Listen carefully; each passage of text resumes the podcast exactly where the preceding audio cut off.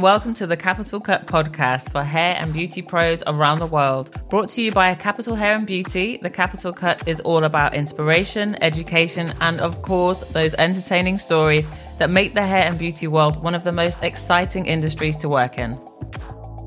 I'm your host, Charisse Kenion, and today's guest is Dom Seeley, Color Wow International Creative Director and Celebrity Hairstylist. In this episode, Dom shares how he essentially fell into hairdressing the sacrifices he's made along the way, and how he became the go to stylist for the likes of Kendall Jenner and Huda Kattan of the huge beauty brand Huda Beauty. Well, it's nice to meet you. Yeah, you too. Tell me about the first time that you knew that you wanted to work in hair. I was actually at school, high school, and you could choose it as like a, a subject. Um, and it, we were trying a new thing in school called like vocational subjects. And back in school, I w- I wasn't very academic. So all my subjects I did choose were all, all art. So I did media, expressive arts, hairdressing, uh, food technology. All them sort of things is what I could really, well, good at basically.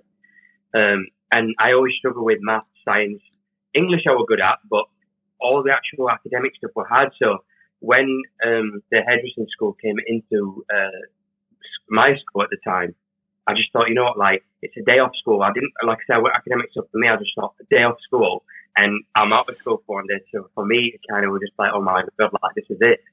Uh, and I kind of, in my mind, I kind of took it as like a, like, how can I say, like a fluke? Like, oh, I can just have one day off. In my mind, it was just an extra, an extra day off school. Um, but then actually when I went there and actually did see how it worked and like what you could learn and just the environment and just the potential, I was like, this is actually something I could really like get my fingers in. I love But yeah, that. so here I am today. Yeah, I love that. Little did you know that that was your career. literally, yeah. Like I still can't believe now. Like I'm like, is this still like this? Like I, I'm always like, I can't believe like I'm still doing something I didn't really like. At younger, you're always like, you're like, I'm going to be this, I'm going to be that, and I never thought that something I didn't want to do actually led me to do something I actually really do love.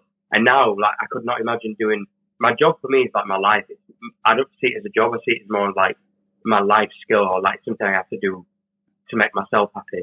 Because it's therapeutic as well. It's like a hobby. So I am, I eat, sleep, breathe, air. Lately, I've been talking to a lot more hair and beauty pros through lockdown, and the amount of Yeah. people that compare it to therapy. Can you just expand on what Yeah. that means for you as a hairdresser? A lot of people think that like that, like people go to the salon actually it's people who are having hair done. It's therapy for them, but actually sometimes it's therapy for us because when I'm doing hair, it's like kind of I kind of really zone out and I'm just like in my own bubble kind of thing. So for me, when I'm not, how can I say? So like when when I'm actually at home, I don't really like people always say what like what what to do at home, what's your hobbies, and I'm like.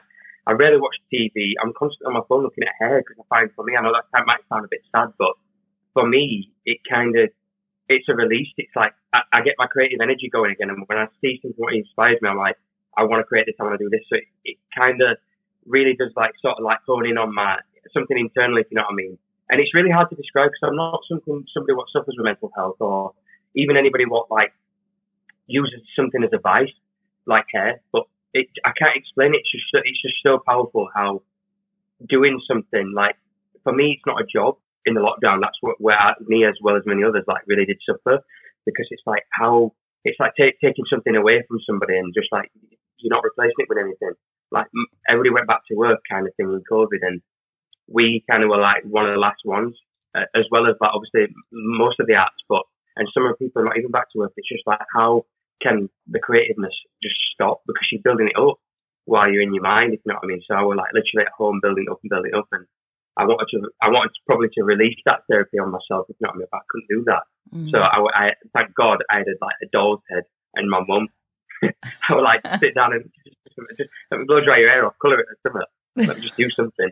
so many people I'll ask them about lockdown and so many people say they found it a relief because they were able to recharge their creative batteries but it sounds like you're someone that that recharging comes from almost like a constant usage because things aren't getting like blocked up they've always got Yeah, that release and- Yeah, hundred percent. And I always like uh, whenever I work or like last year, for instance, when we're pre-COVID world, like I literally lived on a plane, like, and I never thought that would be my life. I always like looked up to it and found it inspiring when there's people like who could jump on a flight and just fly around the world for literally a day. And I never thought I'd ever be in that position. And last year, like I said, so I'll give you one instance. So last year, I um, I worked for Huda Kattan from Huda Beauty. Um, cool. So she's like, yeah, she's a global like icon, like, and she's got yeah. an incredible makeup brand, and she's just an incredible woman as it is. And she's really inspiring to me because she's gone from eight years from having nothing to being fired from an office job to now becoming uh, wow. owning a billionaire brand. And it's just like how like it's just mind boggling. That's so inspiring. But anyway, last year we did like a bit of a, a, a press tour, and we went from Dubai, where she's based, to India to Mumbai. Um, so, so like this, bear in mind, this was the Friday. So we flew from Dubai to Mumbai. We had one night in Mumbai. Then we flew back to Dubai from Mumbai to Dubai. We were in Dubai for 12 hours. And then we, we packed the bags again and went to Washington, D.C., which were a 16 hour flight. We were in Washington for 36 hours, so it's a day and a half. Then flew back to Dubai. And then a week after, we were in London. Then two days after that, we were in Paris and then back to Dubai. So you can imagine, like, in, within, within, within a weekend, so from Friday to Monday, I'd crossed three continents. And, and I'd done like, like 80 hours of flying. I'm like, how? Like, I never thought that that would be my life. And I'm a terrified flyer. Oh but my gosh. As I've flown, as I've flown more last year, I've just got I've just got more used to it. Um, but yeah, so like for me, that that that that's where I get my creativity and my and my therapy. Like I said, so that's not like I said earlier on. I've not I don't suffer with mental health, but it really did take a, a toll when I, am comparing my life and my job to last year to this year, and I'm like, is it me? And I'm like, it's not me. I've got to keep thinking to myself, it's not me. We're in a, I, I can't do anything about it. So I've gone from my best year of my life to now my worst year. It's like such opposites. And I'm like, it's crazy, but it's just something we're, we're all going through. And it's like, you just got to think, look, it's not you. And like, I don't know, it's, I can see where people do get in them dark spaces in their mind, but I'm just lucky that I, I've still been kind of working when the lockdown restrictions got lifted, but nowhere near what I'm used to. And I almost felt guilty. I feel guilty for having more time off. And I'm like, that's not my fault. Like, I built, I burned candles at both ends. So for me, I work so much and then I end up getting ill because I'm worked so much, not the, the other way around, yeah. if you know what I mean. Yep. So when I work so much, yeah, and then when I have time off, I'm ill because I just put all my life yes. and soul into it. I give all my energy, and sometimes I'm up 20 hours just doing hair. It's so, like, you just described exactly how I am. It's like yeah. the busier I just take it on, take it on, take it on, do it, do it, sort the schedule. But the minute you stop, that's when your body's like, no, I'm taking over now. You yes, need a break. I'm going to make you yes. ill. So you literally have to lie so down. so true. And I really, I suffered with my illness quite a lot. Like in the past four mm. years, like I've had my gallbladder removed. I, I found out I've got some, yeah, I've got Gilbert syndrome. Uh, I'm really intolerant to dairy. So it's just like there's certain things where I think, have I med myself? Mm. Have I pushed mm. myself too far, especially with my gallbladder? Uh, I know it might be all in my mind, and I know there might not be a scientific explanation for that. It might just be because my gallbladder decided one day it packed up. But I think, did I push my body too far for it to do that to me? You never know. It's just, I, and I just think to myself, did I do that? Because round about the time when I started breaking free and going freelance, that's when my illnesses started because I was actually giving, right. when you work for somebody else or when you work for yourself in a brand, you, you allow yourself a time frame. But when you truly freelance, if the job comes up at 11 p.m. at midnight, you go and do it because yeah. it's a job, it's money. So I sometimes think to myself, did I do that personally to myself? So you just never know. But uh, you're so right. Like uh, like you do work colours at both ends, and then you work, but then you've also got events to do, and you've got your social life to do. So it's like you've got to balance. And then my relationships have suffered. Like I was dating a girl for a year, and then we split up because she didn't understand my world, and she mm. were all that kind of thing. So it's like I would always put work before a relationship or a friendship because at the moment I'm 29, well, 29 years old, and it's like where I want to be in the next 10 years is I need to work now, not then, because I want to be in a more stable financially and like career wise then than now. And none of my friends really understood that. Even like 10 years ago when I was uh, 19, I had my own salon and I didn't go out. I didn't drink. I don't drink alcohol. I don't party. I party, but I don't party like drinking or anything else. And so far, like luckily, like touch wood, it's paid off. It sounds like you definitely know what you want, but how do you see, with, yeah. you know, sacrificing relationships and perhaps even your health? Yeah. What is there this one thing that you're aiming for? Did you want to have a salon again? Do you want to be known yeah, all around question. the world as a celebrity hairdresser? Like, what's that What's that goal? Yeah, what's the goal? What's what's the yeah the end goal for me is I just I, I never I'm not really a person that wants to be famous. Like I don't really like to be in front of a camera, even though um, I've just joined QVC part of Colour Wow. Yes, like, I saw like, that on your. Instagram. Yeah, yeah. So I just joined QVC, so that were a big wall because for me in lockdown I had to do all my auditions and all my all my rehearsals. So it were always something like I never became a hairstylist to be in front of the camera. Like I don't want to be famous. I want my work to be known, but I don't want my person to be famous.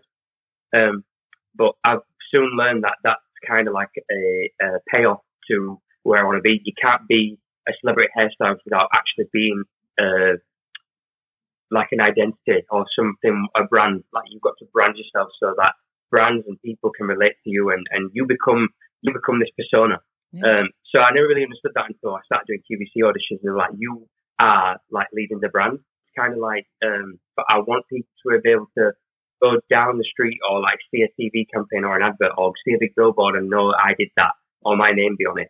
If you know what I mean, like yeah. I know, like I said, your person and your face needs to be part of the brand, what you're creating, but I just want my work to be known in, the end, it, worked like in the long run. Yeah. Um again, I'm right there with you. It's like I've been doing my own podcast for a year and I've been a journalist for 15 years and it's like it slowly creeps up on you that people want to see you. And I'm Yeah. like, no, I love like taking the photographs or recording, like listening.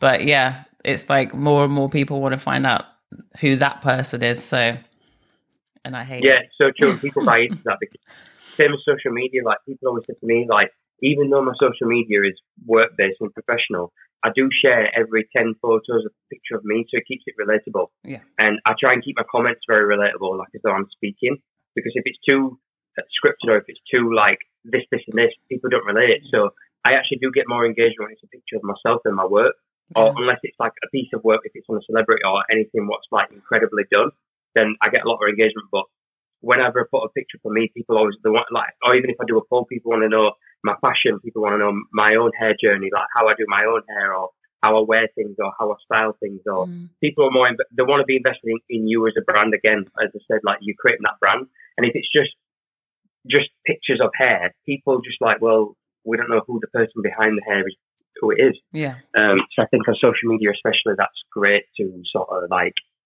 uh, join the gaps and, Yeah. and, and create the bridge, basically. So obviously we need to talk about Color Wow before we end this. I would love to Yeah. know for you, how long have you been working with the brand for? So Colour Wow, I've been working away from being actually signed to the brand. I've been working freelance with them for around three, four years. So I, I basically just just start, came across their product right when they came out, really, and was blown away by a product called Dreamcoat. And Dreamcoat literally, yeah, it literally revolutionized um, hair care and how hair was styled and how you can really transform texture of hair, but it's all hair types, not just a single uh, ethnicity or um, hair type or texture. It did all hair types. And obviously then the technology inside it being like weightless, like water, non-greasy. So it's just like for me, I always struggle to find a product what gave people that like, oh my God, my hair feels incredible without going through a lot of steps. So that kind of was the first product what really sold me. I'm like, whoa, I want to know more and more. So it's Um, safe to say that Dreamcoat would be your favorite product from Color Wow. Yeah, Dreamcoat's one of it was my original favorite, but then there's another product in the uh, in the uh, Colour Wow line called Favorite Hairspray, which is like my go-to hairspray. Like I can't live without. I carry like four cans in my kit constantly, just because I use so much because it's so versatile. Um, but then also the shampoo and conditioner, like that really did change my whole outlook on hair, like hair care. Um, I mean, I could be here an hour talking about the shampoo alone, like just because there's so much, there's so much to it, and there's so much reasoning behind why they formulated it the way they have. hmm But it's just an incredible piece of technology in hair care. What it's so simple, but yet we all shampoo our hair, and we're almost led by by false adverts and false branding and smells and textures and all these things what literally damages hair and cause bad things to happen to a scalp when realistically all the shampoo should do is clean his hair.